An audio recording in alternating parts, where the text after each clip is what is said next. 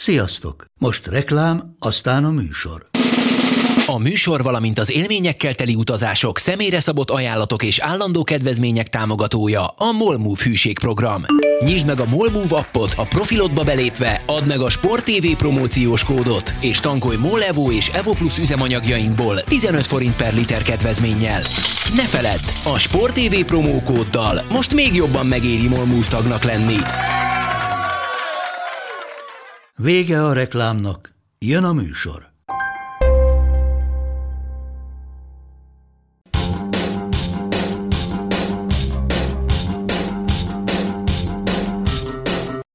Sziasztok, ez itt a Karanténkasz 47. adása, pontosan 38 évvel azután, hogy megjelent Michael Jackson Thriller című albuma. Uh-huh. Ádám, szeretted Michael Jackson-t és a Thriller című albumot? Szeretem bizony, sőt, van egy nagyon kedves kollégám, akitől megkaptam ezt az albumot Bakeriten, úgyhogy különösen nagy becsben tartom egyébként is. Jaj, de szép, még annak idején ígértem egy görög kiadást is, de nem merek felmenni a szakoldalra, mert irgalmatlan sok pénzt elköltenék mostanában, hogy nem lehet lemezboltba járni, nincsenek lemezbőrzék, és attól félek, hogyha ilyen lemez címeket látnék, akkor elkezdenék rendelni, mint az állat. Mondhatjuk azt, hogy ez a kedvenc lemezed? Mm, most, most a Bakaritre gondolsz, vagy egyébként mint albumra, zenei albumra? Mint albumra. Azt, azt, hogy mint ajándékformátum természetesen ez a kedvenc, azt nem is, nem is a kedvenc albumom szerintem a Depes Módnak az ultrája azért alapvetően, hogyha egy lemezt kell választani így mindenféle kedvenc zenék közül. Te sem szereted akkor a vidám dolgokat. De, de abszolút, sőt, hát hogyha gyerekkoromban scootert hallgattam rogyásig, és a, a, tehát van egy Stóth Depes Mód CD-m, van egy Valag scooter albumom, ez körülbelül itt, ami kiteszi az itthon lévő mindenféle uh, média nem tudom, mordozóknak a jó nagy százalékát. És volt ilyen fehér szőkére festett hajad? Nem, nem, de gyerekkoromban szerettem volna meg piercinget is a szemöldököm, de aztán valahogy egyik se lett.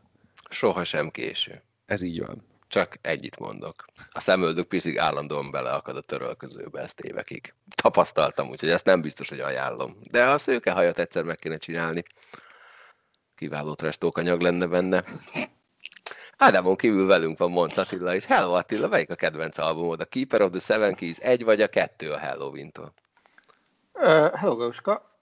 Részben az, részben pedig az Aventésiától a, a Metal Opera című album, még ez a kettő. Az egyes egyébként inkább. Ezt a Metal Operát, ezt hogy érted? Fel, az, a cím, az a cím az albumnak. Értem, ezt, igen, ezt, ezt a részét értem, de tehát opera metált játszanak fejhangon sikítozó nőkkel és férfiakkal benne? Hát vannak benne... Szinti fej... szőnyeg. Van, van benne olykor fejhangos sikítozó nő valóban, de valamiért azt szeretem. Jó, hát nem azt kérdezem, de akkor mondd el, hogy miért szereted. Tom, ez... Mert jó. Most basszus, ennél, ennél értelmesebben sajnos nem, nem igazán tudok adni. A válaszként rá, mert jó. Tessék. Jó, hát na, ennyi.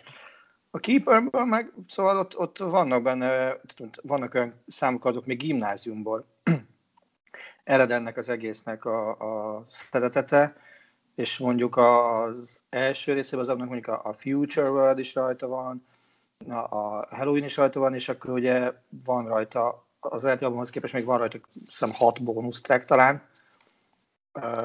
Tudnál énekelni? Például mondjuk a Twilight of the Gods című dalból tudnál idézni esetleg egy verzét? Galuska, abban maradtunk, hogy Jó, legfeljebb, hát... legfeljebb karácsonykor, de, de akkor sem biztos. Tehát... Jó, hát akkor erre pár hét múlva visszatérünk. Egyszer valahogy úgy is énekelni fogsz. Tehát az, a, az az igazság, hogy, hogy ugye már itt össze-vissza magyaráztál, mindenfajta általában, általában így szoktam, igen. és ak- akkor elhagyta a szállat azt, hogy majd talán karácsony. De akkor sem biztos lett mondva. Hát jó, rendben.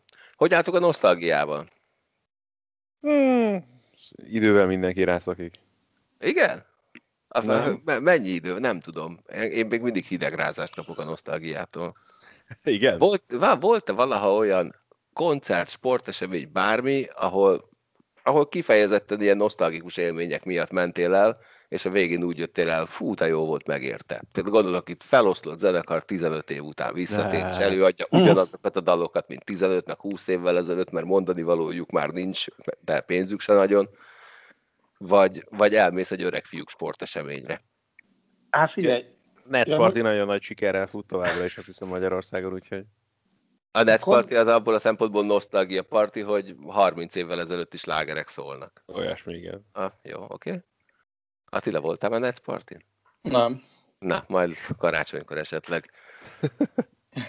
Nézd, uh, ugye voltam már nosztalgia koncerten, az annyira nem jött be. Tehát az nyilván az más élmény. De most mit értesz nosztalgia koncert alatt? Szinti boy kiáll és eljátsz az Álmon királylányt kétszer. Háromszor, igen. Jó.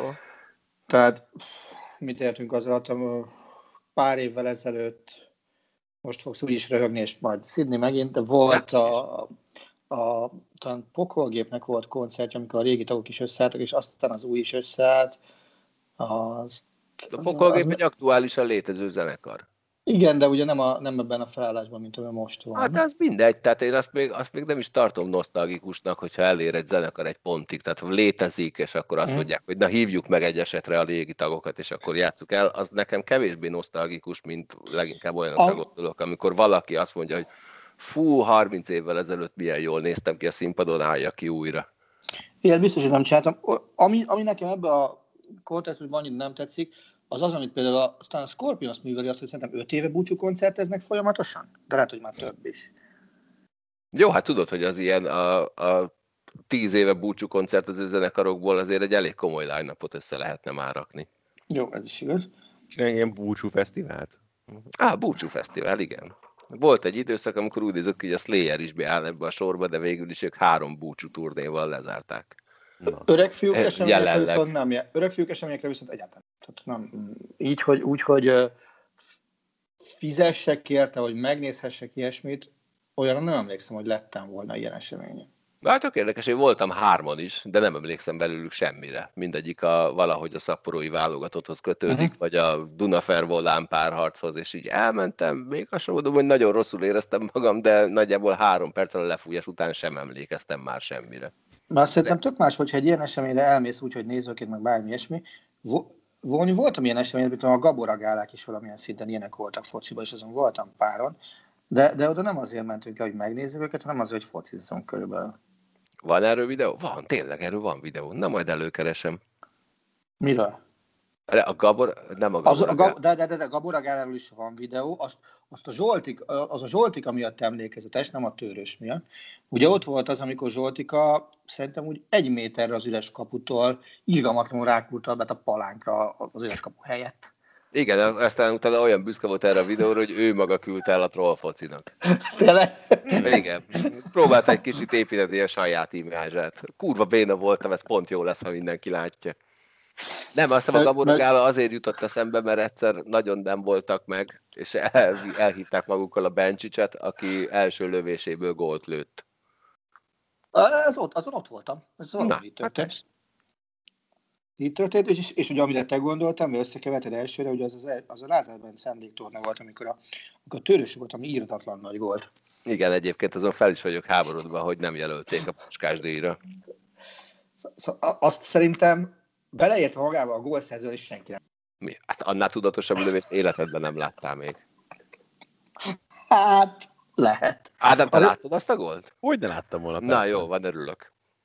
Azt mindenkinek látnia kell. Szerintem linked, linked be a, ezen podcast alá majd valahogy. Jó, majd valahogy. Ha esetleg valaki nem látta, akkor mindenki ünnepelje Baskát. Na, és hétvégén is volt egy kiváló nosztalgikus gála.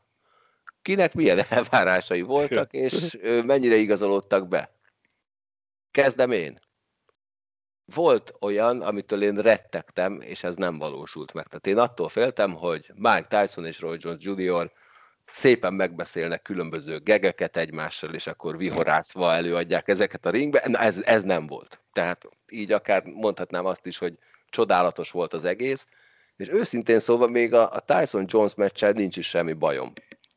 Két 50 pluszos ember, akik láthatóan öregek voltak, és marhára öregek most is, és láthatóan élvezték, hogy újra ott vannak, csináltak valamit, sokkal kevésbé volt kínos az, amit ott akkor láttam, mint amire én számítottam, viszont az egész gála borzasztó kínos volt ezek kívül.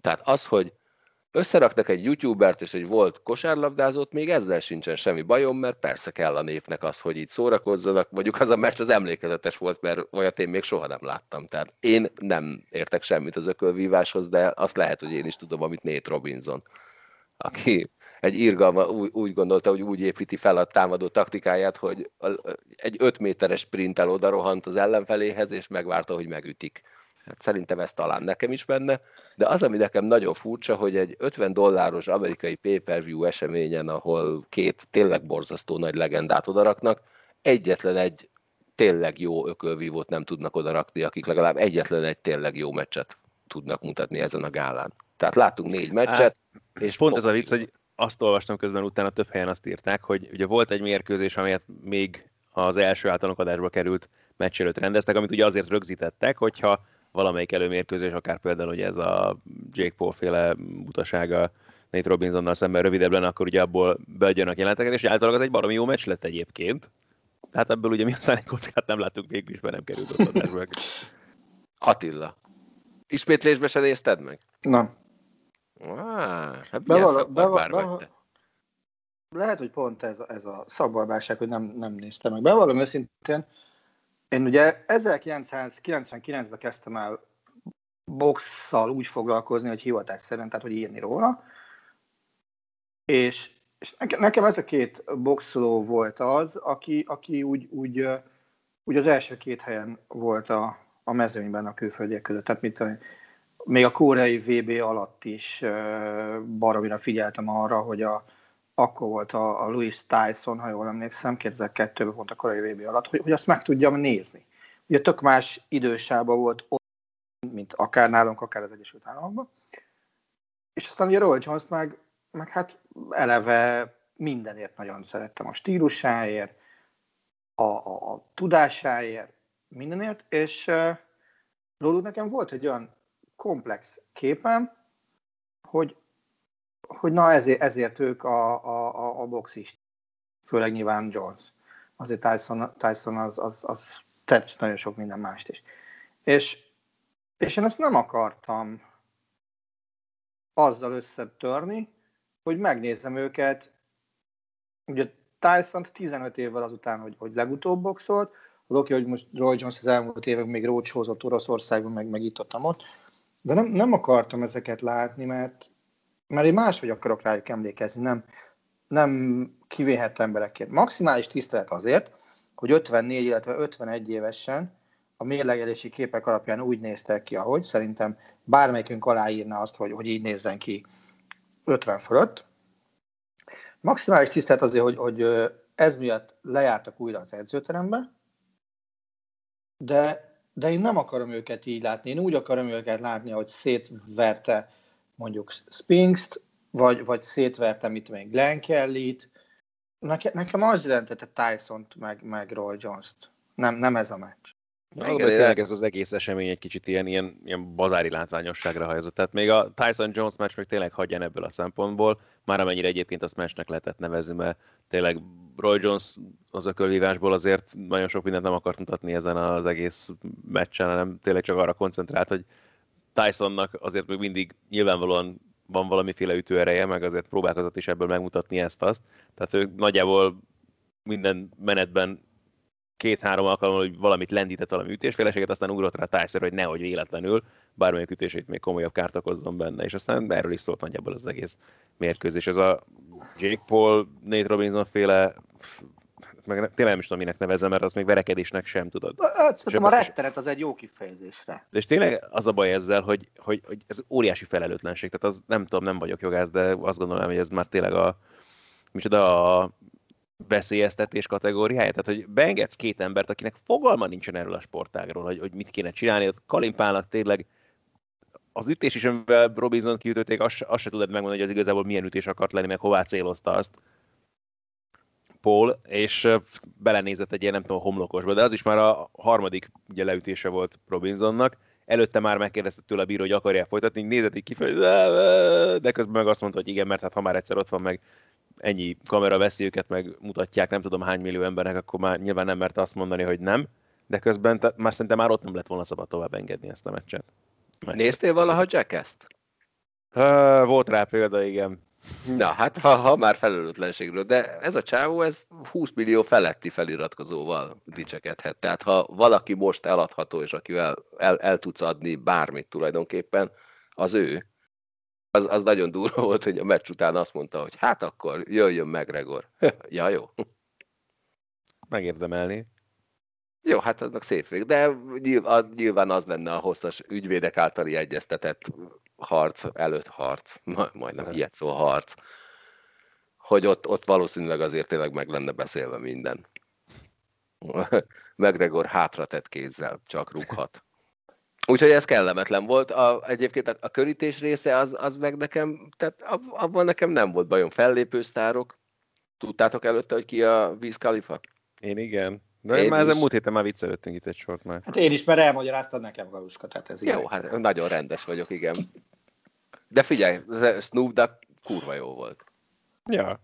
Tehát, tehát oda merte, ami a legszórakoztatóbb volt számomra, hogy ugye elindult az adás, a második track alatt Wiz Khalifa rágyújtott egy alkarnyi jointra, úgyhogy akkor már úgy akartuk a fejünket, hogy fúha, azt hiszem, hogy az ismétlésben ez nem kerülhet bele, nehogy aztán a többször emlegetett média hatóság esetleg hozzáteszem teljes joggal a magyarországi törvények szerint azt mondaná, hogy fú, hát ezt lehet, hogy nem kéne mutatni. És így mondtam, hogy hú, hát azért Kalifornia milyen szabad állam, aztán kiderült az egyik ring feliratról, hogy egy füvet áruló cég volt az egyik főszponzora az eseménynek, úgyhogy onnantól kezdve meg úgy nézett ki az egész, mint hogyha mindenkinek kötelező lett volna szívni. Mike Tyson saját bevallása előtt, még a, a meccs előtt rádurrantott egyre. Az lehet, hogy ráférte az, hogy tényleg ne akar itt valódi boxot mutatni, meg olyasmit, amilyen fénykorában volt a habitusa. Hát igen, a, igen, egyfelől a másik rész az, hogy pont a, a, a meccs után látszott, az amikor már tényleg el volt fáradva nagyon, ak- akkor látszott rajta, hogy fú, basszus, tényleg mennyire öreg ez a csávó. Amikor kicsit leeresztett karokkal állt, egy kicsit leengedett fejjel, és akkor látszott, hogy fú, de öreg, aztán még úgy utólag kiderült, hogy egy kicsit be is volt tompulva. De érdekes az egyébként ez a dolog, mert, mert mert az mindegy, hogy mi miatt, de itt így emlékezetes marad, de, de tudok pozitívumot, tehát nekem az a, az a gesztus, amit Roy Jones a, a kesztyűjével csinálta, hogy mhm. Lakers színekben, Kobe Bryant mezzel, az, az meg, az meg Te is mondott a meccs interjújában, hogy, hogy tulajdonképpen az ő házában vagyunk, hogy ezt éppen Centerben rendezték Igen. a meccset. Jó, hát ehhez még Wayne Gretzkynek is lenne egy-két szava a Los Angeles Kingsben eltöltött évek után, de de jó, na jó, mondjuk ott, ott ő szegény nem nyert semmit. Úgyhogy van, ami, ami így pozitívunként megmarad nekem ebből, meg hát egy-két nagyon vicces emlék, meg, meg hát az a gondolkodás, hogy hogy kell kezelni egy ilyen műsort, mert én az elején úgy kezeltem, hogy azért adjuk meg a módját, és hívjunk a kölvívó szakértőket, és akkor is gondolkodtam azon, hogy akár mi is elmehetnénk trashbe, de aztán végül így utólag azt gondolom, hogy még akkor is jó döntés volt, hogyha ha ökölvívó szakértőket hívsz, akkor az ökölvívó szakértők azt fogják mondani, hogy hát ez ökölvívás szempontjából nem volt egy túlságosan kiemelkedő esemény. Ez itt alapvetően szerintem nem biztos, hogy utólag kell ezen elfilozni, hanem, hanem előtte tisztázni kellett azt, hogy mit vársz ettől az egész történettől. Aki elő komoly boxmérkőzést várt, önmagában az, az, az biztos, hogy tévútra ballagott. Tehát ezt valahogy úgy kellett felfogni, hogy itt jön két vén kiváló ember, és én azért nézem őket, mert szeretnék rajtuk így jól szóra. Aztán jöttek a szabályok, nagyobb kesztyűkkel, ugye az most lehet kiütés, vagy nem lehet kiütés, azt, azt szerintem ember nem tudja pontosan meg, hogy most mi volt a szabály, mert sehol nem láttuk hivatalosan leírva, én legalábbis nem láttam. És szerintem, szerintem ez alapján kell ezt megítélni, nem, nem feltétlenül utólag, hogy mit vártunk, hogy minden ilyesmi. Hát a le... tehát szórakozás szempontjából azért szerintem ezt az egészet eleve nem lehetett értelmezni. Tehát itt ez, ez tényleg nem szóltott semmi más, mint hogy na, megnézzük, hogy mire képesek ezek még ennyi idősen. Tehát hogy azt nyilvánvalóan nem várhatta senki, hogy ebből itt óriási meccs lesz, de közben meg nyilvánvalóan mi is egy sportcsatorna vagyunk, és nem egy, nem tudom, milyen, nem, tényleg nem akarok senkit sem megsérteni, milyen adó. Szóval mi nyilvánvalóan a sport felől közelítettük meg ezt az egészet, azt gondoltuk, hogy itt van ennek a sportágnak két kiemelkedő alakja, akik a mai napig láthatóan megmozgattak rengeteg embert, és megmozgatták rengeteg embernek a fantáziáját, adjuk meg neki a módját, és akkor tényleg próbáljunk olyan műsort csinálni, ami valóban arról szól, hogy ők mit értek el korábban pályafutások során, aztán nézzük meg, hogy ez most mennyiben hasonlítható ehhez. Igen, én visszamennék oda, amit már egyszer átrágtunk, hogy, hogy ez lehetett volna egy tök jó sportesemény, hogyha a, a többi meccsnél odaraknak olyanokat, akik, akikre azt mondjuk, hogy megnézzük a múltat, nézzük meg a, a, a jövőt, és rakjanak oda olyan ökölvívókat, akik.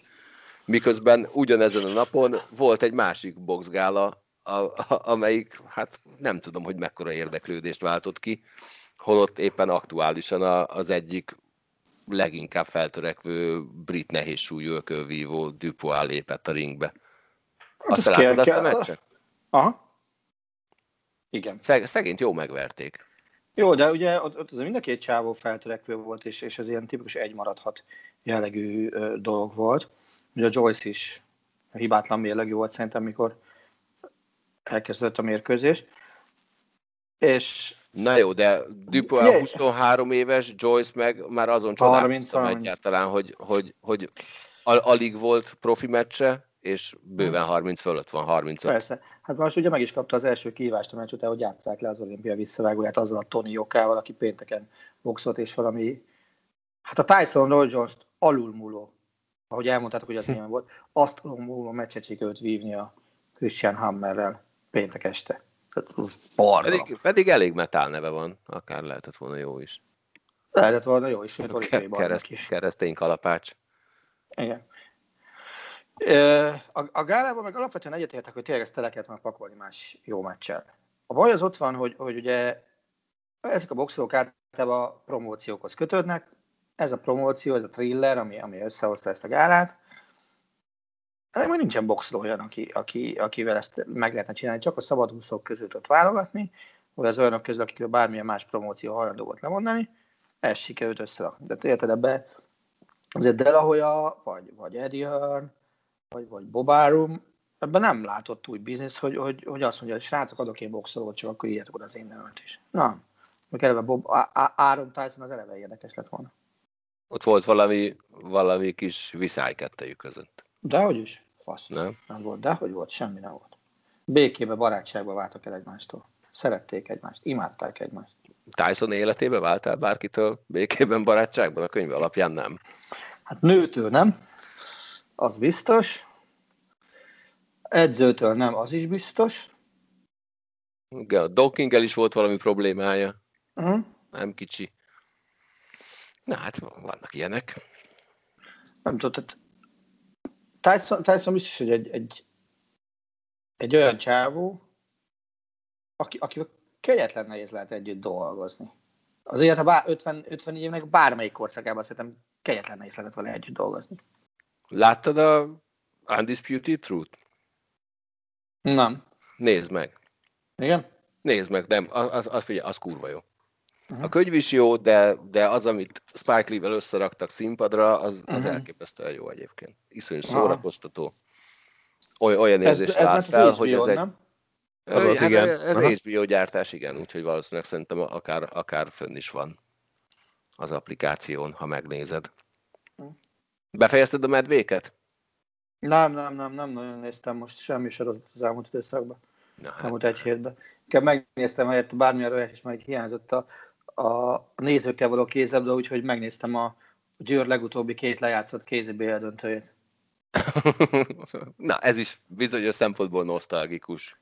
Amikor még, amikor még voltak nézők, olyan meccset nézek. Attila, ökölvívó szakíró, szakíró vagy, vagy voltál, azt mondd meg nekem, légy szíves, hogy az hogy van, hogy nehéz súlyban jelen pillanatban csak angol világbajnok van. Fie, amerikai jegyzet nehéz súlyú boxoló, most nem tudom, Wildet hova soroljuk, az egy, az egy jó kérdés, de azt gondolom, hogy aki Tyson Fury így meg tud verni, az, az, az szerintem nem, nem érdemes, hogy világbajnok legyen. Az jegyzett amerikai nehézsúlyi boxer az baromi régen volt. Tehát ha, ha belegondolsz, hogy volt, volt egy elég nagy orosz korszak, bocsánat, szovjet korszak, inkább így, így mondanám, ugye ahol volt, a két Klicskónak is volt uh, világbajnoki címe, szerintem talán Oleg Maszkájev is volt uh, világbajnok, ha jól emlékszem. És, és Amerika nem tudta kitermelni azokat a boxolókat ebbe a kategóriába, meg most sincsen. Aki, aki méltó lenne arra, hogy ne is súlyú világbajnok legyen. Most, most lehet azt mondani, hogy na, ő ekkorát tud, ő tud, de ma már nem abból áll egy, egy, egy nehéz súly, hogy, hogy, hogy csak ütni kell tudni. És hogyha megnézed a, az olimpiai bajnoki címeket, tudod, mikor volt legutóbb amerikai nehéz súlyú olimpiai bajnok? Szuper Nem. nehéz súly. Nem, de Ez- megmondod. 1984-ben. Tyrell Bixnek hívták. Mondjuk akkor sok kihívója legalább nem akadt. Bár a kubaiak, kubaiak ott Hát- hát, azok az olimpián? Azt nem tudom, de, 80-ben? Dam, de azért, azért, azért Damiani ott volt, akit, akit ugye ismerünk itt, ugye olasz. 88-ban még Lennox Lewis Riddick Bolt verte meg a döntőbe, és onnantól kezdve Amerikának még csak döntőse sem volt uh, olimpián, de most megnézem neked, mert ez, ez hirtelen elkezdett érdekelni, és basszus, nem, hogy döntőse nem volt, elődöntőse sem volt olimpián, ne, szuper nehéz súlyban. Tehát legutóbb amerikai boxoló érmet olimpián 88-ban. Kész. Szóval Ez az, a- az, az, Ez az azért is fura, mert, mert közben még mindig úgy hivatkoznak rá, mint a király kategória. Igen, most még a nehéz súlyra ránézek egyszer, mert ugye ez nyilván ott, ott, ott amatőrben ez 91 kg, ez határon van nagyjából, de nehéz súlyban is elég fos a helyzet. Wildernek van egy bronza Pekingből, aztán ami Nate Jones nevű csávónak Atlantából szintén bronz, és utána Ray Mercer 88 Szöul arany. Az nem mostanában volt. Tehát gyakorlatilag 2, 4, 6, 7 olimpia ment le úgy, hogy nincs amerikai döntős. Ez a Nate azért- Jones, ez ugye nem azonos a, a Texas Rangers pitcherével. Hát, igen. Elnézést. Jó van. Nem. Jó van. Szóval- Csak és, és, és annak tudni, hogy azért az amatőr boxot lehet színi, nem színi, de, de azért onnan jön jelentős utánpótlás a profi világba. Kevés olyan van, mint Tyson, akit mondjuk most láttam egy olyan felvételt volna, amikor még amatőrként boxolt, fejvédőben, mindenben, hát azon beszartam. De, de alapvetően azért onnan is hát Tysonnak ugye Tamperébe tölt el a sorsa, amikor megijedt, hogy az amatőr mezőnyben Szikora István is vele szemben meg, megszorítja, hát akkor azonnal el kell menni profiba, mert innen menekülni kell. Hát igen. De maradjunk egy kicsit a nosztalgiánál, meg maradjunk egy kicsit a legendáknál, és csak azért nem mondom azt, hogy, hogy, hogy szomorú a hír, mert maga a karakter nem volt szomorú. Elhunyt a héten Diego Armando Maradona. Nektek mi jut róla eszetekbe először, és, és melyik, melyik Maradona jut eszetekbe róla? A pályán lévő zseni, vagy, vagy az, aki két pofára zabálja az életet, és, és minden megtörténik vele, amit csak el tudsz képzelni, ami emberrel megtörténhet. Nyilván az én esetemben ugye az a nagyon nehéz, hogy nekem nem nagyon volt lehetőségem őt látni játszani. Tehát én derenk, hogy képek így beugranak így a 94-es VB-ről, ahol még ott volt az argentinokkal, mielőtt ugye a dopingon, dopingoláson érték, és haza nem küldték a VB-ről, de hát arról sincsenek nekem igazából nagyon komoly emlékeim, úgyhogy effektív az, hogy ő a pályán mit csinált, az maximum tényleg ugye a felvételekről van meg.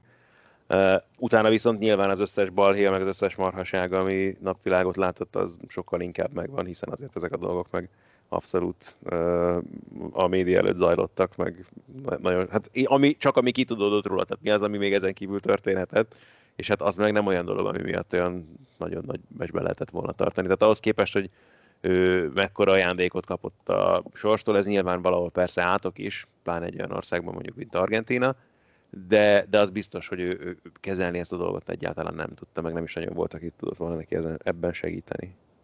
Én őszintén megmondom, én egyrészt szó szerint megsírattam ezt az embert, mert ő volt az első világsztár, akinek a pályafutását azt mondja, gyakorlatilag láttam végig. A nyol- 82-es véből is úgy, ahogy vannak emlékeim, a 86-os az meg teljesen megvan, és utána végig, végig megvan minden. Még az is előttem, amikor lett otthon még ilyen súfnituringgal összerakott parabola antenna forgató, annak idején, hát mikor lehetett az ilyen 90-es évek ele, vagy közepe, és akkor sikerült a, a Screen Sport nevű csatornát behozni, és azon lehetett Maradona meccset nézni Argentinában, amikor, amikor már otthon játszott újra.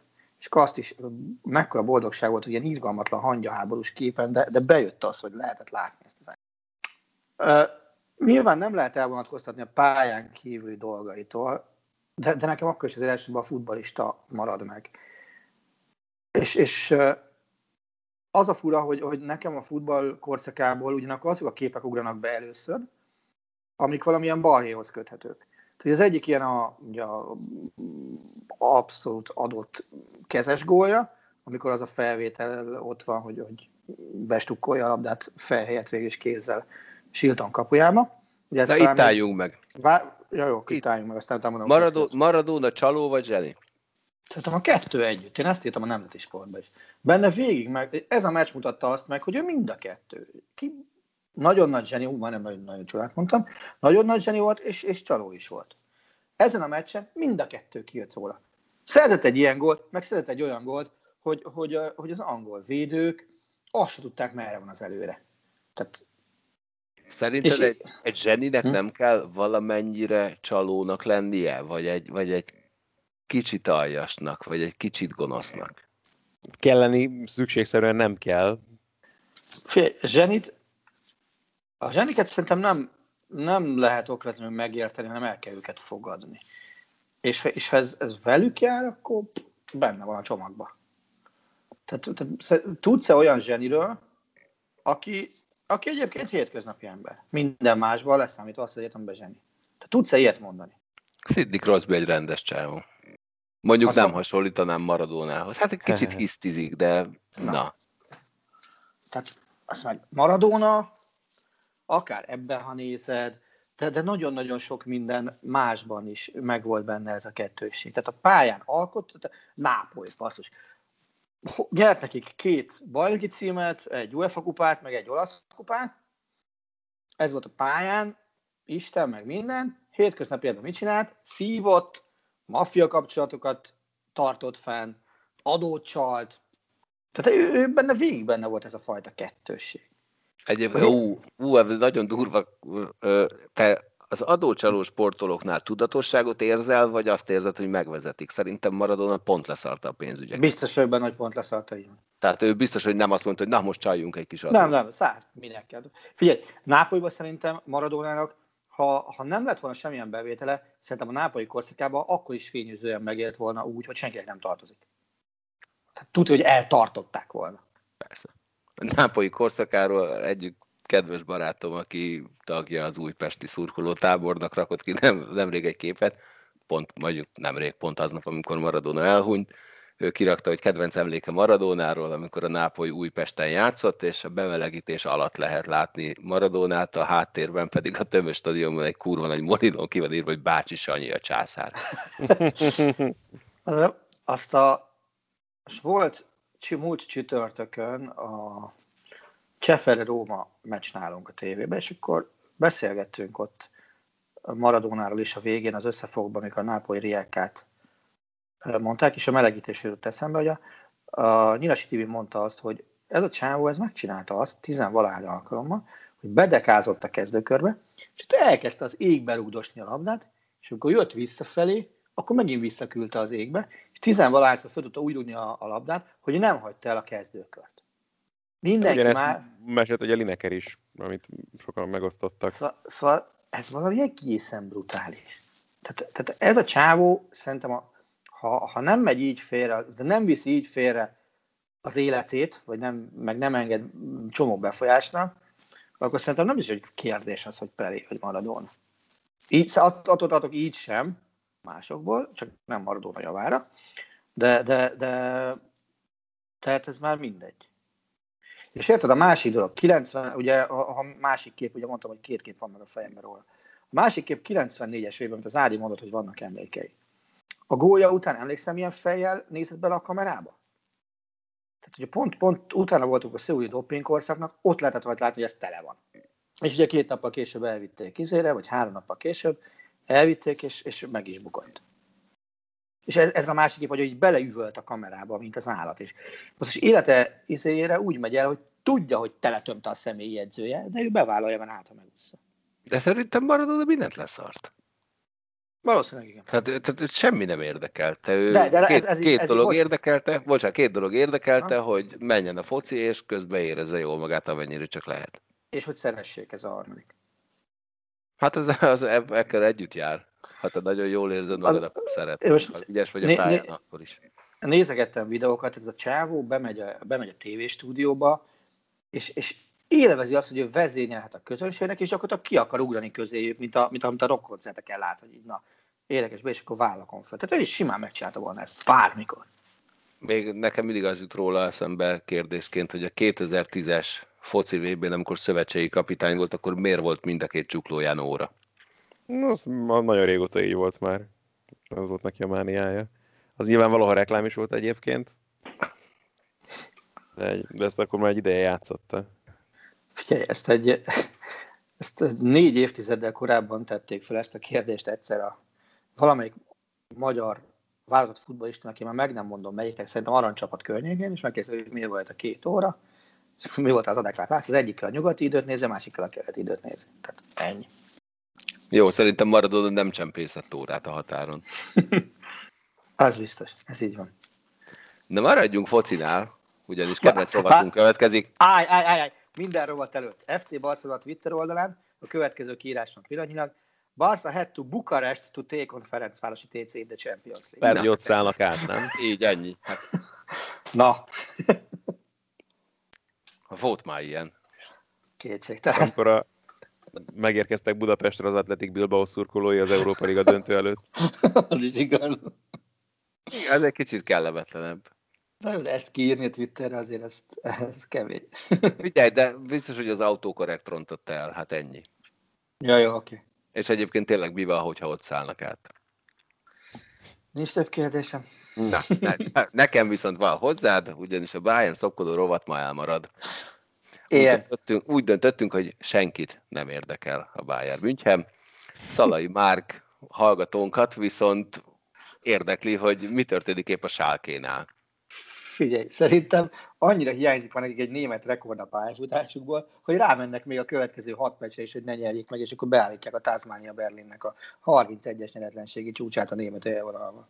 Jó, én most olvastam egy cikket a Sálkéről, ahol őket a Jedi visszatérben található Tatooine sivatagon élő, sivatagban lévő féreg szörnyhöz, szárlakhoz hasonlították, aki a közelébe jön, azt jó meg, megzabálja, és soha többet nem lő ki onnan. Tudod, ezer évente egyszer jön ki az a szörnyambból, a izéből a homok cuccból. Szerintem. Megeszi szegény Boba Fettet. Ja. Figyelj, De miért van az, hogy aki, elme, aki, aki az utóbbi években elmegy a Sálkéhoz, annak kb. vége a pályafutásának? És a Sálke mikor nyert utoljára? 30 meccse?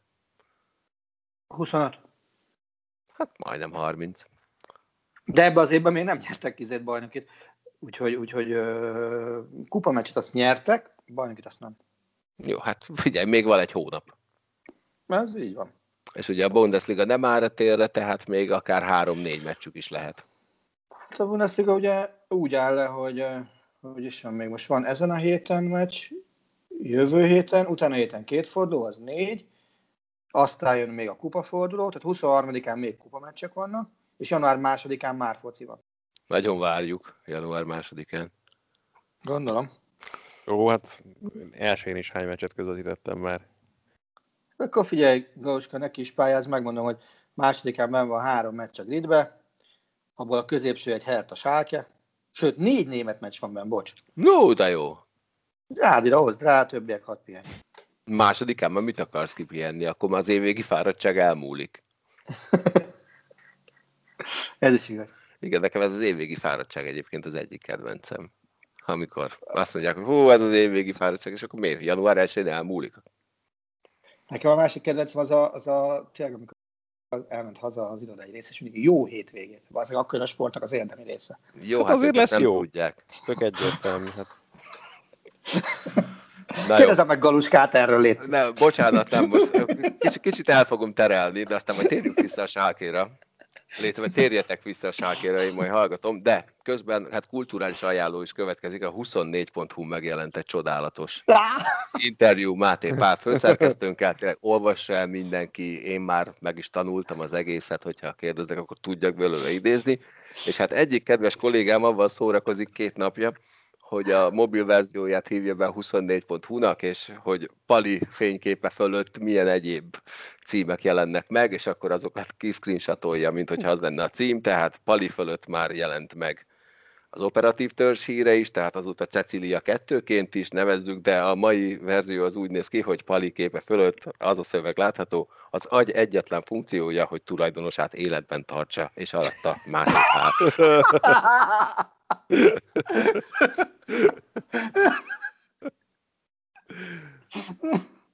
Szerinted hallgatja ezeket a podcasteket? hát nem, tudod, hogy a podcasteket tudod? olvasni szokott. Ez kétségtelen, hogy így van, tehát ő olvassa a podcasteket, ez igaz? Szerintem nem, de ezt a képet mindjárt elküldöm neki, hogy egyre. Na, mi van a sálkéval? Meséld el. Figyelj, Sálke alapvetően egyrészt akkor beleállt a földbe először, amikor ugye elkezdődött az egész koronavírusos lezárás. Tehát a Sálke volt a német profi klubok közül a, a legrosszabb helyzetben. A részben miattuk kellett azt kiharcolni, hogy a, a tévés pénzeket azt a határidő letelt előtt kifizessék a, a televíziók, hogy ezt a, a, a liga tovább tudja utalni a csapatoknak, és ne álljanak bele a, fe, a földbe fejjel bizonyos klubok. Ugye messze-messze a sárka volt ebben az éllovas. És ők beterveztek olyan kupabevételeket, amik nem valósultak meg, ugye a büdzséíráskor. Másrészt nyilván a, a, nekik azért számottevő a, a nézőtéri bevétel, és hát számottevő lett volna a játékos adási bevétel. A játékosok szarok voltak, nem volt kit nagyon eladni. Nézőtéri bevétel, nix, kupavétel, nix. Mi marad akkor? A letót gatya. Körülbelül. És ugye megpróbáltak nyáron egy jelentős újjáépítést végrehajtani, nyilván tudva azt, hogy, hogy ebből nagyon nagy bajok is lehetnek. Talán, talán odáig nem eljutna egy kiesés, mert minden ilyesmi, de saját nevelős játékosok, kivélhet játékosok, mondjuk Ibisevics odavitele, aki, aki ugye ingyen érkezett. Na, ez se jött be.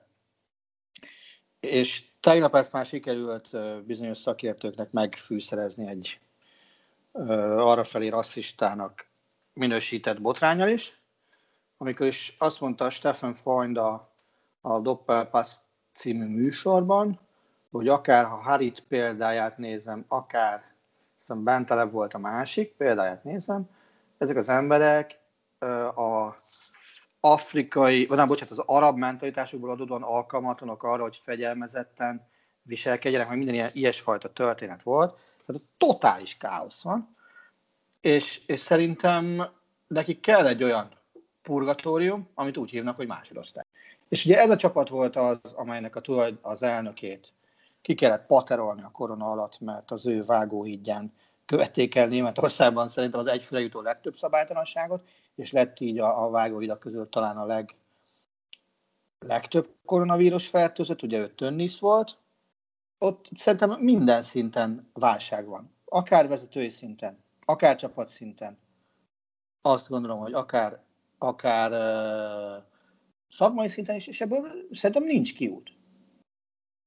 Még akkor is, hogyha van pár szarcsapat a, ott a mezőny hátsó végén, de ennyire, ennyire szar szerintem nincs még.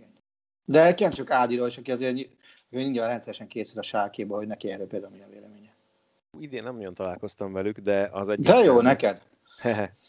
nem, hát hogy mondjam, nagyon tényleg már-már szívszorító, és meg kicsit értetetlen is tényleg, főleg egyébként ez a tavasszal kezdődő visszaesésemben azért szerintem erőteljesen szerepet játszott azért például több játékosnak a sérülése is, de aztán ugye ebből is ugye volt balhé, meg hát nem tudom, tehát most tényleg ugye ott tartanak már, hogy körülbelül jó, Nabil Bentalebben mondjuk már akkor sértettem, hogy mit láttak, amikor szerződtették, de azért voltak még fellángolásai Sálkemezben is.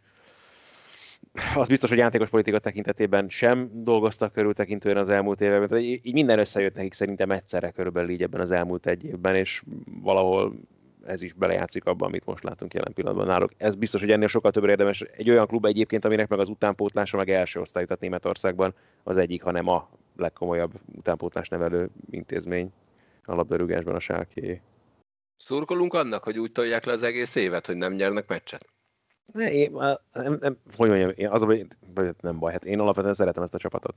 Tehát ja, a... attól még szurkolhatsz, a Cleveland Brown szurkolói is annak idején kifejezetten szurkoltak azért, hogy 0-16-tal zárjon a csapat. szegényebb lenne a Schalke nélkül, ez szerintem nem is kérdés egy pillanatig sem, ahogyan a HSV nélkül is szegények most már évek óta. Ez és szerintem a HSV-ra is ugyanúgy szükség lenne, szóval én, én nem tudnék örülni annak, hogyha a Schalke kiesne, mert azért szót venni, legalább, legalább öt olyan csapatot mondani, amelyik, amelyik megérdemelni a, amelyik jobban, jobban uh, tűnne, ha kieső lenne, mint a Schalke. Tehát ezeknek van egy nagyon normális pályájuk, egy baromi normális stadion, szurkoltáborok, már méretve értem, meg basszus, mi lenne a Bundesliga a Schalke Dortmund nélkül? Hát így van. Tehát azért, azért, azért az ottani Fradi, Fradi Újpestet azt, azt kivennénk a Bundesligába, hát az valami borzasztó lenne. Volt két szezon Fradi Újpest nélkül. Három, három is. Ja. Három, mert ugye a Fradi harmadszorra jutott vissza az első osztályba. Hát, mint a HSV. Vagy igaz, Na várjál, mert várjál még, mert ez a bárminek. Ja, képest. pe, Már- nem, már nem is bocsánat, hogy ők is nem a harmadik éve nincsenek már. Ja. Igen. Hát már, már nem. Valami Nem elindult. Valami elindult, el, valami elindult nálam. Ja, jó.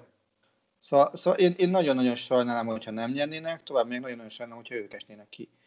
Hozzáteszem, pillanatnyilag nem látok más ö, csapatot, amelynek ö, nagyobb esély lenne a kiesésre, mint a Schalke. De akkor innentől kezdve szurkoljunk a sálkének. Van még végül is fél évükben maradni. Így van. És ebből Sőt, benne lehet az is, hogy idén nem nyernek. Mm. És akkor is még csak 12 forduló alatt nem nyertek ebbe a szezonban, azt hiszem 12 után mennek el téli szünetet. No, viszont egy kicsit maradjunk focinál, mert azt már megszoktuk, hogyha van egy magyar labdarúgó, aki átlag felett teljesít, akkor a magyar lapok mindenhol lehozzák, hogy a világ minden nagy klubja érdeklődik iránta. Most viszont egy olyannal szembesültem, amivel azért ritkán, amikor Szoboszlai Dominikról egy hosszas szakmai jellemző cikket ír az Atletik, melyben hasonlítják a pályafutása elején járó Gerett Balehez, vagy a pályafutása elején járó David Beckhamhez, akinek már csak egy kicsit kell azon dolgoznia a jelenleg még meglévő gyengeségein ahhoz, hogy, hogy Európa egyik legjobb tízese legyen. Az nem kérdés, hogy Dominik, tehát nem véletlen, hogy ilyen helyeken kerül most már tényleg szóba, és foglalkoznak vele folyamatosan Európa szerte.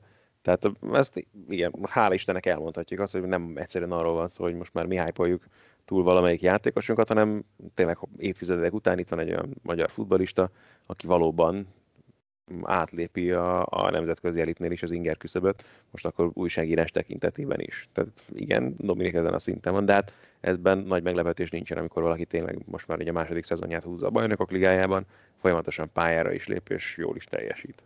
És tudjuk, hogy sok magyar futballszakember nem szereti a statisztikákat, de a BS statisztikáknál átlagban azt hozzák ki, hogy a fontos támadó statisztikákban csak Lionel Messi jobb nála. Hát ezt, ezt azt gondolom, hogy ez, ezt így nagyon nehéz, már ha, ha korhoz viszonyítjuk, akkor, akkor lehet, de jelenlegi szezon azért ez más. Ami, ami nekem jobban tetszik benne például az, hogy, hogy ő nem csak egy irányú futballista, tehát nem csak előre tud játszani, hanem hogyha megnézed mondjuk a, a Bayern elleni uh, Müncheni meccset, az, az ember tud labdát szerezni például. Szabályosan. Nem egyet, és valószínűleg nem és, és ez már tök szerves része kell, hogy legyen a futballnak, csak ez még mindig ha- hajlamosak vagyunk rácsodálkozni, hogy ilyet, ilyet is tud. És ő meg olyan magas szinten tudja, hogy igen, azok a csapatok, amelyekkel hírbe hozzák, azoknak egy jelentős része az valóban meglévő érdeklődés. Egy része biztos, hogy csak mondjuk, hogy bedobja valaki, mondjuk így, mert nyilván ilyet is szoktak csinálni, akár azért, hogy legyen témája az újságnak, akár azért, hogy, hogy elterelje a figyelmet a, a, a, a menedzsment által járt ösvényről.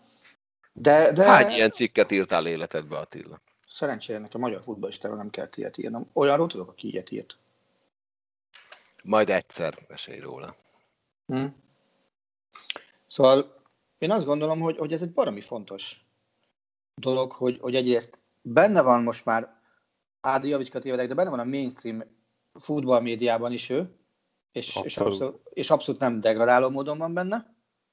És olyan véletlenek meg nincsenek, hogy, hogy, hogy mondjuk a, a Golden Boy díjon benne van a legjobb tízben, ugye a nyolcadikként zárt azt a szavazást, amit mondjuk egy Erling Haaland nevű csávó nyert meg, egy, egy Alfonso Davis, meg egy, ki volt, Ansu Fati volt a másik dobogós? Talán, Talán. így volt, talán így volt a három dobogós, talán, Igen. talán Fati, Davis, tehát velük említik egy lapon ezt az embert. Csak azt nézik, Én- hogy ezek a srácok hol játszanak. Tehát. Ezt akartam mondani. Ő az egyetlen a tízben, aki nem a top 5-ös bajnokságban játszik még. Biztos vagyok benne, hogy még. No, menjünk vissza egy kicsit a hétvégére. Néztetek Forma 1-et? Ha, ha, ha. Hát mi volt az ott az elején, te jó ég? A rajt Vágaszlap. után kb. a harmadik kanyarba Grozan neki ment a szalakorlátok, és ez kb. most mondanám azt, hogy kigyulladt az autója, de inkább fölrobbant. Körülbelül igen. Szóval Nekem, nekem két dolog jutott ezzel kapcsolatban eszembe. Az egyik az ima adja magát, mert pont láttam a filmet. Ugye az Lauda balesete. Még ha ő nem is falnak mennek ki első körbe, talán autónak, ha jól emlékszem. Nem, Ádi? Uh-huh. De az is éget, és ugye abból Laudát tudjuk, hogy hogy szállt ki.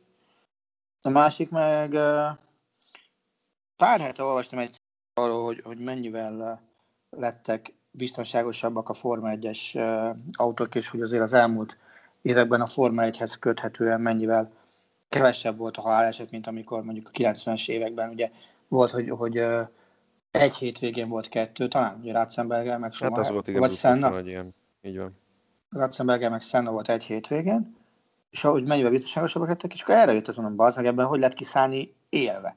És kiderült, hogy a csávó gyakorlatilag a saját lábán, oké, okay, valaki támaszkodott, de be tudott szállni a mentőautóba, és, és ezt nem, nem tudtam elhinni, hogy ilyen van, de, de egyszer nem. És tök jó, hogy, tök jó, hogy ennyire biztonságos tették egyébként. De igen, nekem is ez jutott eszembe, hogyha ugyanilyen képet látsz 20 évvel, 25 évvel ezelőttről, akkor ott majdnem biztos vagy abban, hogy ha nem is hal meg, de nagyon súlyos sérüléseket szenved. Ugye nem kell ilyen messzire menni, tehát ez, a, ez itt tök egyértelmű, hogy Grozsának az életét a Glória mentette meg, ez ugye egy pár éves találmány, és nagyon sokan ellenezték a mostani aktív versenyzők közül is. Ehhez képest most ne legyen kétségünk a felől, hogy Grozsának az életét ez mentette meg. Ez valami a fülke, a pilóta fülke van. részben van valami, ami... Ami a, a tetej, ami ugye felette van ez a ilyen bukókeretszerűség Aha. tulajdonképpen. Hát aztán igen, a másik dolog meg, ugye, ami meg egyértelműen látszott, ez ugye már régóta így van kialakítva az autók, ez a, a, a cockpit maga egyben, amiben ülnek ugye a versenyzők, hogy ez úgy van kialakítva, hogy nem véletlen szakadt így szét ez az autó. Mert ugye ez biztosítja azt, hogy a, a pilóta ne sérüljön meg. Igen, de hát ez na, akkor is nagyon durva, hogy ek- ekkora lángtengerben benne vagy 20 másodpercig kb. kiszállsz, és most nagyon hülyén fog hangozni, csak a két csuklód meg, úgyhogy be kell gipszelni a kezedet, és akkor, de 24 órával később már vihorászva fekszel a kórházi ágyadon. Hát meg tényleg az, hogy, hogy tényleg saját lábán szállt ki ebből az autóból, és ült be ott a orvosi kocsiba. Igen, nekem a, a, a videóban még, ami így nagyon nagyon megragadta a figyelmemet az, amikor száll ki, és a, a pályamunkás pedig úgy tépi le az autó tetejéről őt, hogy, hogy csoda, hogy nem esett el ott azonnal, vagy esett neki valaminek, és így mindig az, hogy, hogy vigyázva, vigyázva nyújj a sérülthöz, és a, a csávó meg csak a letépi onnan, és nyilván akkor azt kellett tenni, hogy minél hamarabb szabaduljon a tűzből. A pályamunkást említesz, azért a pályamunkások közül a legdurább az az volt, aki tehát Norris előtt szaladt át a végén. Mert, mert és, és lehetett látni a, a belső kamerából, hogy csávó átfut egy Form 1 autó előtt, amelyik éppen versenyez. Jó, Nem hát lehet, áll. hogy, lehet, hogy Carl Lewis éppen a nyugdíjas korában kis fizek, fizetés kiegészítést talált. Ne akarja most már tényleg ilyen ezért régi sportolóknak fizetés kiegészítést találni, mert Jó, nekem ez a hétvége túlságosan kreatív volt ebből a szempontból. Ja, akkor kicsit elefelezzünk, mert az biztos nyilván szeretitek mind a ketten. De hallottatok már -e bármilyen sportban olyanról, hogy egy csapat teljesen kifogy egy posztról, ami ráadásul az abszolút kulcs pozíciója? Hát a labdarúgásban ugye láttuk, ha, ha már itt ki, kiöregedett sportolók visszatéréséről beszélünk, Jens van, amikor beugrott például az Arzenálnál. Na de ez olyan nekem, mint hogy azt mondanád, hogy, hogy nincs kapusom. Ez Tehát, így van, abszolút ez. Ha az irányító... De ott az, ott az történt gyakorlatilag. Oh, ja, jó van. Na jó, de ő kapus volt. Igen, igen, igen. Előtte, igen. tehát a Denver Broncos olyan helyzetbe került, hogy négy irányító volt a keretében, az egyik pozitív tesztet produkált. A probléma ott folytatódott, hogy a Denver Broncos egy helyszínen, egy zárt térben csinált közös edzést a négy irányítónak, és hát baszt nélkül vettek részt ezen az edzésen, úgyhogy a másik három függetlenül a tesztjük eredményétől is azonnal kötelező elkülönítésre került. A az NFL jelenlegi protokollja szerint normális helyzetben ilyenkor mit csinál egy csapat, nincs irányítom, kinek megnézem, hogy ki az a szabad ügynök, aki elérhető, és kb. másnap be tudom tenni a csapatba. Viszont covidos időben van egy olyan protokoll, hogy minimum hat napot el kell töltenie az aláírás után ilyen akklimatizáció szerűen a játékosnak, és csak utána kerülhet fel az aktív rosterre. Úgyhogy a Denver Broncos az egyik practice squadben lévő elkapójához, Kendall Hintonhoz fordult, aki hát egyetemi évei alatt volt olyan, hogy irányítót játszott. És hát élete első NFL kezdését azt rögtön az irányító pozíciójában töltötte. Azt tippeljétek meg, hogy volt-e ö, pontos passza, és ha igen, akkor az a meccsben mikor? Legyen akkor a harmadik az, negyedben. Az vagy láttam a statisztikát, és volt neki. Igen, a harmadik negyed közepén volt az első, és egyetlen. Wow. mondjuk úgy nézett ki a, Denver Broncos támadó játéka, mint mondjuk a, a 30-as évekbeli, vagy 20-as évekbeli NFL, amikor még az előre passz nem nagyon volt engedélyezve, vagy mint a, a, a hősidőkben a magyar bajnokság, amikor nem nagyon voltak még, ez, ez még a Prebencsics korszak, amikor még nem nagyon voltak Magyarországon olyan irányítók, akik el tudták dobni tisztességesen a labdát mondjuk három yardnál tovább, és ezért a csapatok játékainak hát 70%-a futásból állt. Tehát ezt csinálta a Denver Broncos, bejött neki, Kendall Hilton, 9 kísérlet, egy sikeres passz, 13 yard, két interception, a Denver meg 31-3-ra kapott ki.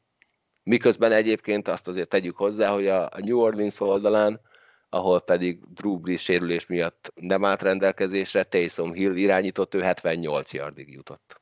Tehát ez, ez nem az a meccs volt, ahol a két, a két, a két irányító csillogott volna, ketten együtt nem értek el 100 yardot. Galus, nem itt volt az, hogy itt valami offenzív koordinátort is megpróbáltak becserkészni, hogy lépjen már pályára, de arra azt mondta, hogy na meg a, azt a seggetekbe? Hát de gondolom, hogy a offenzív koordinátornak nehéz, nehéz, nehéz játékengedélyt szerezni, tehát azért uh-huh. itt is le kell. NHL-ben nagyon lazák ezzel kapcsolatban a szabályok, nem? Mert ott, hogyha ha a kapust kell hirtelen keríteni, akkor, akkor nagyon szabad kezet kapnak, és gyakorlatilag bárki, aki a környéken jár, beállhat, nem? Ez hát ö, neki is azért igazolt játékosnak kell lennie. Uh-huh. Tehát, a, az a, a, tehát teljesen mindegy, hogy milyen amatőr szinten, de azért tehát orvosinak kell lennie, neki rendesen, meg valami amatőrben is akár játszhat, de ott ugye minden, minden egyes csapatnak, minden egyes városban van egy, van egy harmadik kapus, aki ott él, felveszik vele a kapcsolatot, mentősként dolgozol, fánkot árulsz, bármit, de egyébként meg amatőr szinten lejársz védeni, akkor te vagy a, a, az emergency goaling, hogyha az idegenbeli túrán bármi történik az első kapussal, és adott esetben a másodikkal is, akkor azon a, a napon, amikor nem tudjuk még idehozni mondjuk a harmadik számot a farmcsapatból, akkor téged nevezünk emergency-nek ki, és hogyha valaki, valami történik a pályán lévő kapussal, akkor jön az, hogy a lelátóról lesétál az ember, beöltözik és megy a pályára. Ugye az a, az a furcsa, hogy a kérdésedre válaszolva, hogy volt-e ilyen találkoztunk én, ennyire specifikus posztfelosztás, mint amennyire az NFL-ben van, ennyire az általunk követett európai csapatsportokban egyetlen egyben sincsen felosztva bárki. Tehát nincsen meg az, hogy senki, senki sem helyett, nincsen meg az, hogy bárki is helyettesíthetetlen. Mert, mert ugye, kiveszed mondjuk az irányító középpályást, mert ez valaki ott el tud lébecolni azon a poszton valamilyen szinten. Olyan emlékszem, nem kell sokat visszamenni az időben, hogy a Győri Etóból, a kézilabda csapatból, abból a, a Budusnos elleni BL meccs előtt elfogyott az összes balszélső, mert, mert mindegyik, mindegyik covidos lett. És akkor ott egy, egy, egy ellentétes kezes szélső játszott, de, de játszott, és a falu végén még gólt is lőtt arra az oldalról, rossz kéz oldalról. Tehát ilyenek vannak, de az, hogy ezzel összehasonlítani szerintem nem tudok semmilyen általam követett csapatsportágat, mert ennyire specifikusan nincsenek hozzárendelve a posztok, meg a feladatok emberhez, mint ezen a felben. Hát én azért, azért jutottak elképes eszembe, hogy maximum a kapus lehet az, ami, a, aki teljesen más jellegű dolgot csinál, mint az összes mezőjátékos, amiről mindig eszembe jut Adrian Negrau szereplése. Nekem meg Jan Kolleré. De a Negraué az nekem azért is jut eszembe, mert, mert ő ugye Sampdoria ellen szállt be ha. talán, hogy az backmatch volt, vagy kek, azt, azt back, tudjátok? Back, se, így van, azt kellett volna nyerni a Honvédnek, és akkor főtáblás. És de volt valami védése is, valami szabadrugást kivédett, és hát az volt a, a csodálatos, hogy másnap meghívták a telesportba, a Fülöp Laci volt a műsorvezető, és mindenki úgy számított, hogy hát a Negro biztos beszél magyarul, ezért nem kell semmi, és beültették, és adás közben kiderült, hogy a Negro egy büdös szót nem tud magyarul, úgyhogy a Fülöp Laci románul elszámolt neki tízig, aztán valami egyetlen mondat, ami a Lacit ismerve valamilyen sörrendelés lehetett, így mondott neki, és, a, és hát a Negro megült, mosolygott, vonogatta a vállát, és akkor így ebben véget ért a vendégszereplés. Én azt nagyon sajnálom, hogy ez, ez nincs meg sehol. Pedig én ezt valahol láttam, de abból is csináltak valamit. És az, megint azt, azt nem itt beszéltünk talán erről, nem tudom, hogy ki volt ez a telesportos műsorvezető, én valamiért azt hittem, hogy a Laci volt, akinek a fejére ragadta a Nelson Pikének a sisakja, de, de azt, azt elő kéne keríteni valahonnan, mert ez a Negro mellett egy másik ilyen, ilyen klasszik telesport pillanat, amit muszáj lenne mindenkinek látnia. De arról én meg szerintem én csak fotókat láttam a, a, a sisakról. De hát mindegy, majd, majd megkérdezzük a Lacit. Lehet, hogy a házi archívumában a három horgász. Csabi kérdezte már egyszer, és, és nem emlékezett erre, hogy ez így történt volna, úgyhogy... Jó, hát lehet, hogy elfelejtette. Na. Attila, hmm? közeledik a kézilabda Európa bajnokság. Kijött Közel. a női, hogy teljes legyen a mondat. Kijöttek az egészségügyi korlátozások. Tarthatónak tartod ezeket? Ebben ugye olyanok vannak, hogy a játékosok le sem zuhanyozhatnak körülbelül a csardokba, mm. hanem a meccs után, a lefújás után azonnal irány a szálloda, és onnan nem mozdulhatnak ki. Szerintem itt, itt nem az a kérdés, hogy tarthatóak-e, vagy nem. Te vagy tartod, vagy hazamész. Jó, hát akkor inkább azt kérdezem, hogy mennyire tartod extrém szigorúnak, mert szerintem ez nagyon extrém. Ami a helyzetben érthető jelen pillanatban. Tehát, hogyha összehasonlítom például a, az NBA-nek is kijött a, a december végi újrakezdéssel kapcsolatos protokoll, ami 140 oldalon részletezi azt, hogy, hogy hogyan kell mhm. védekezni egy csapatnak. És ugye ők azért vannak kicsit különböző helyzetem, mert most nem lesz buborék, a csapatok utazni fognak, és vannak olyan pontok, hogy oké, okay, idegenben játszol, szállodában laksz. Használhatod-e a fürdőt, használhatod-e a, a, a gymet, mehetsz-e közös helységekbe, és ott van, hogy nem, nem csinálhatod, kivéve abban az esetben, hogyha a csapat kibéreli kizárólag a játékosok számára, és oda senki más nem teheti be a lábát. Figyelj, ugye én nem éltem Észak-Európában, arra felé is csak egyszer voltam három nap erejéig, még az pont idén volt. Hoztál nekem lemezt, nagyon rendes vagy. Köszönöm szépen a dicséret, valóban így történt, de azért, amit kutatni kellett, azt a Tó volt a zenekar neve, ha jól emlékszem? Hogy Dó, igen, Dó. Hallgasson mindenki Dót.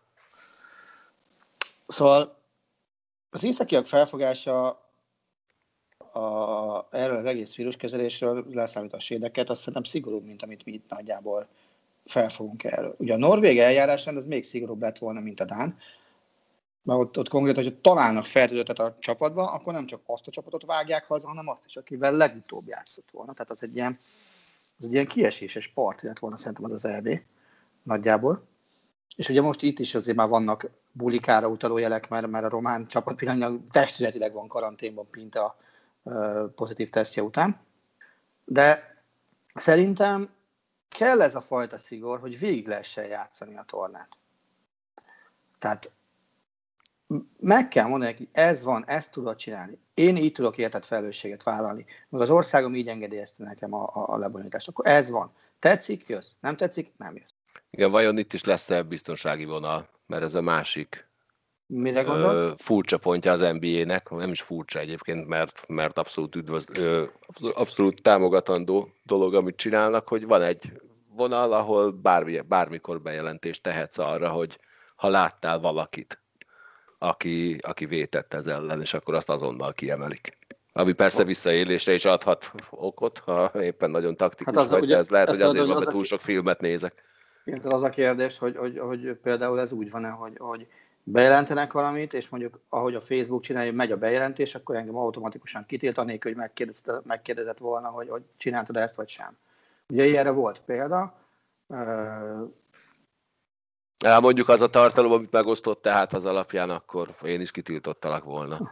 Bundesliga összefoglaló volt szerintem. Jó, hát ez és, az. Amire azt mondta egy indiai cég, hogy az övé Magyarországon. Meg az a, azt mondta, azt. hogy azt mondták, hú, ma megint Bayern München, na jó van, tiltsuk ki az Attilát, mert elég volt. Szóval én, én nem hinném, hogy, hogy szükség van ilyenre. Én azt gondolom, hogy minden csapat mellé oda van rendelve egy külső Covid felelős, ha jól tudom. Szerintem az ő dolga az, hogy ezt, ezt kezelje. És egy ilyen kaotikus körülmények között lezajló Európa-bajnokságon szerinted meddig juthat a magyar válogatott? Vannak olyan lázálmaim, hogy az elő. Olyanok nekem is. Jó, ez, ez, figyelj, ak- akkor kiviszlek a reptérre is. Jaj, te rendes vagy. Hát ahol, mondjam már, arra megvan a taxisom. ja, jó. Én, én valami, valamiért tudok hinni abba, hogy, hogy ezt a csapat el tud jutni az elődöntőbe. Eleve nem, nem vagyunk egy olyan irgalmatlan nehéz ágon. Tehát a, a, a másik ág ennek a tornának egy, egy nehezebb ág. Nekünk ugye a, a csoportban ugye van Szerbia, Horvátország és a végén a világbajnok Hollandia. Ez a, ez a csoport, és a, az elődöntőbe jutásért a középdöntőbe, a D csoportból kapunk ellenfeleket, ami ugye román, norvég, lengyel, holland, ha minden igaz. Azt hiszem ezeket kapjuk. Vagyis ebből hármat. Kis szerencsével itt a norvégok mögött tovább lehet evezni. Azért a hollandoknak lesz egy-két hiányzójuk, de, de hát láttuk azt is, akár csak a két felkészülési meccsen, amit egyébként szerintem a két kapitány baromi okosan, főleg a másodikat, azt felhasznált mindenféle kísérletezésre, hogy, hogy milyen ingadozáson tud keresztül menni ez az egész társaság. Nyilván, ha meg, ha meg a másik véglet jön be, akkor van három meccsén. De az, abban nem hiszek. Van hiányposzt? Vagy mindenhol jól vagyunk? Van hiányposzt. Melyik az? Beálló. Szerintem beállóba mi nagyon-nagyon régen nem találunk nemzetközi klasszist. Nagyon-nagyon nehéz mindenkit felidézni az elmúlt x évből, de szerintem meg lehet kulcsára, amit ahóta nem tudjuk megoldani ezt a posztot. Nemzetközi elit szinten. Az összes többi poszton ott nem állunk rosszul. A beálló az egyetlen olyan poszt, ahol, ahol nincsen BL-ben szereplő játékos egy darab se. Tehát oké, most Pásztor mennyit vegyük ki belőle, mert nyilván sorrend kb. az a beállók között, hogy Tóvizi, aztán kicsi Rés, és aztán Herenbai és vagy Pásztor. Tehát Pásztor Noémi nem nagyon játszik támadásban a Fradiban, beállószott az alapvetően Bénke játszik be. És még így is Meg egyébként, is. Hogy, hmm. hogy beállóban nincsen senkink, kis túlzással, hmm. Még így is tartod azt, hogy összejött a négy? Hát nem azt mondtam, hogy összejön, ezt így ne kérje rajtam. Nem, összejöhet. Senki. Azt Igen. kérdeztem. Igen. Igen. De ahhoz, ahhoz az kell, hogy, hogy háfra, háfra mondjuk, mondjuk a két, lő, két átlövő poszton hozzunk egy magas átlagot, meg, meg az kell, hogy, hogy, hogy Kovacsics is úgy irányítson, ahogy, ahogy a Fradiban a koronavírus csapaton belül eltakarodása után irányított bizonyos meccseken. A, a széleken ott rendben vagyunk, tehát ott van négy olyan szélsőnk, akikben szerintem simán meg lehet bízni, akár, akár vakon is. A kapuban szerintem szintén nem lehet gond. Azért Bíró Blanka pillanatnyilag. Ha nagyon-nagyon udvarias akarok lenni, akkor a, akkor a legjobb tíz kapusa benne van Európában, de szerintem annál szűkebb, de is lehetne venni ezt a merítést. Amit nem tudok, mert ugye ez, ez egy abszolút jellegű kísérlet lesz, hogy, hogy először fog világversenyen két kapitány irányítani egy csapatot, és ők még tét helyzetben nem ütköztették a véleményüket meccs közben. Tehát mi van akkor, amit amin ott van az, hogy X-re állunk a hollandok ellen, fél perc van hátra, időt kérünk, nálunk a labda, gondolom, hogy le van osztva, de nagyon kíváncsi vagyok, hogy ez hogy jön ki a valóságban. Hát ugye hivatalosan úgy van, hogy Danyi a védekezésére, Lek a támadásért felel. Oké, okay, de azért, mind, azért hétköznapokon, mert mind a ketten a klubjukban végeznek egy baromi komplex és elég magas színvonalú munkát. Na, hát tehát itt valószínűleg az utolsó játékot az offenzív koordinátor hívja. Akkor Elek Gábor fogja hívni, azt nyilván a, az tény is való, hogy az ő kez alatt dolgoznak azok a játékosok, akikben ilyen helyzetben oda tudod adni a labdát, akár Háfrát, akár Klubert, akár Kovacsot nézem. A szélsők meg vagy vannak, vagy voltak a keze alatt, hiszen, hiszen, hiszen azért minden négy szélső az dolgozott, dolgozik Elek Gáborra.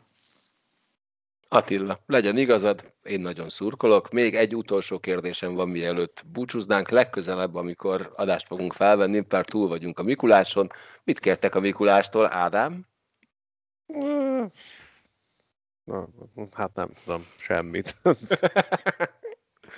Jó, hát figyelj, ha esetleg mégiscsak kipucolnád a kis csizmádat, lehet, hogy rakok bele valamit. Üha. Attila, mit kérsz a Mikulástól? Ez most nagyon erős lesz, de de én vakcinát. Ez Orosz, jó lesz? Olyat ami, hat a, olyat, ami hat a koronavírus ellen megbízható. Akkor is, ha két fejed nő utána. Mondom, megbízhatóan a süket. Hát a koronavírus ellen hat megbízhatóan, ez nem zárja. Mellék, mellékhatások, jó, mellékhatások nélkül hasson a koronavírus ellen. Attila, kicsit nagyok az igényeid, azt hiszem, de... Hát azért, szurkolok, hogy megkapd. Akkor oké, okay, ha kis igény, akkor, ké, akkor addigra legyen két győr. Jó, Hmm. rendben. Legyen így. Nagyon szépen köszönöm, hogy itt voltatok. Találkozunk valahol valamikor. Sziasztok! Sziasztok! Sziasztok! A műsor a Béton partnere.